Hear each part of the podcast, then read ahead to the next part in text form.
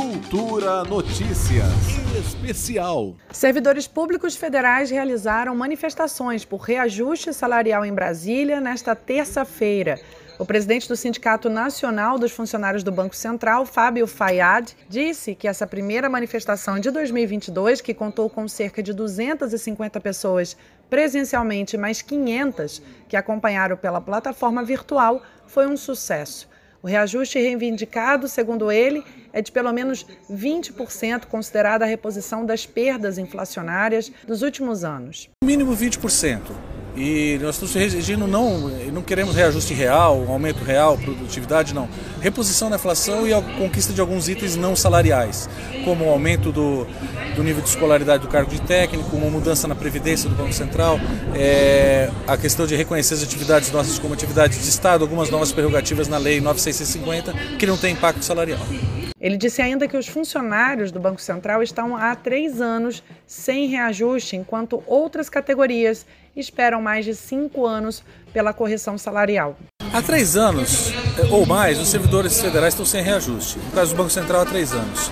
Como não houve no ano passado negociação, mas sim o anúncio de um reajuste só para os policiais federais, decidimos começar uma campanha de mobilização. Esse é o primeiro ato acreditamos que agora o governo pelo menos venha nos ouvir. Caso contrário, fevereiro terá um ato ainda mais forte. A manifestação em Brasília esteve focada em críticas ao ministro da Economia Paulo Guedes e ao presidente Bolsonaro, além de protestos contra a reforma administrativa. Segundo Fábio Fayad, os servidores do Banco Central aguardam outra reunião em que uma nova proposta pode ser oferecida aos servidores.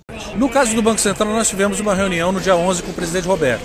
Ah, não houve uma proposta concreta. Portanto, a gente decidiu aderir à paralisação dia 18. Está previsto uma reunião até o fim do mês, sem data e horário marcados, na qual talvez ele traga uma proposta. Se trouxer, negociação. Se não houver proposta e a proposta for só, só por policiais ter reajuste, aí é, em fevereiro a gente vai discutir greve por tempo determinado. Esse dia de paralisação faz parte do calendário de mobilização do FONACAT, o Fórum Nacional Permanente de Carreiras Típicas de Estado, que representa a elite do funcionalismo público federal.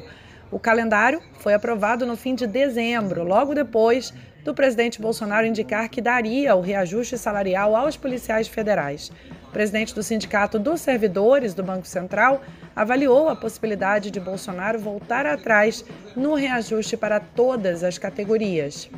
Essa é uma hipótese que nos foi colocada, mas nós não acreditamos nela, porque o compromisso do Bolsonaro com os policiais federais foi muito forte. Então a gente vai ter que esperar para ver se isso, isso só anunciado por um ou outro integrante do governo, para nós ainda é só uma falsa promessa. Se mais à frente isso se concretizar, nós vamos ter que reavaliar. Os servidores reclamam que outras categorias do funcionalismo público, além dos policiais, também estão com salários congelados desde 2017. Pelos cálculos do Fonacat, os salários dos servidores estão defasados em pelo menos 27,2%, sendo a maior parte dessas perdas registradas durante o governo Bolsonaro. Outros dias de mobilização já estão marcados para 25 e 26 de janeiro. O Fonacat diz ainda que os servidores podem entrar em greve geral em fevereiro, caso não se abra um canal de diálogo por parte do governo até o final de janeiro. Juliana Medeiros para Cultura FM. Cultura Notícias Especial.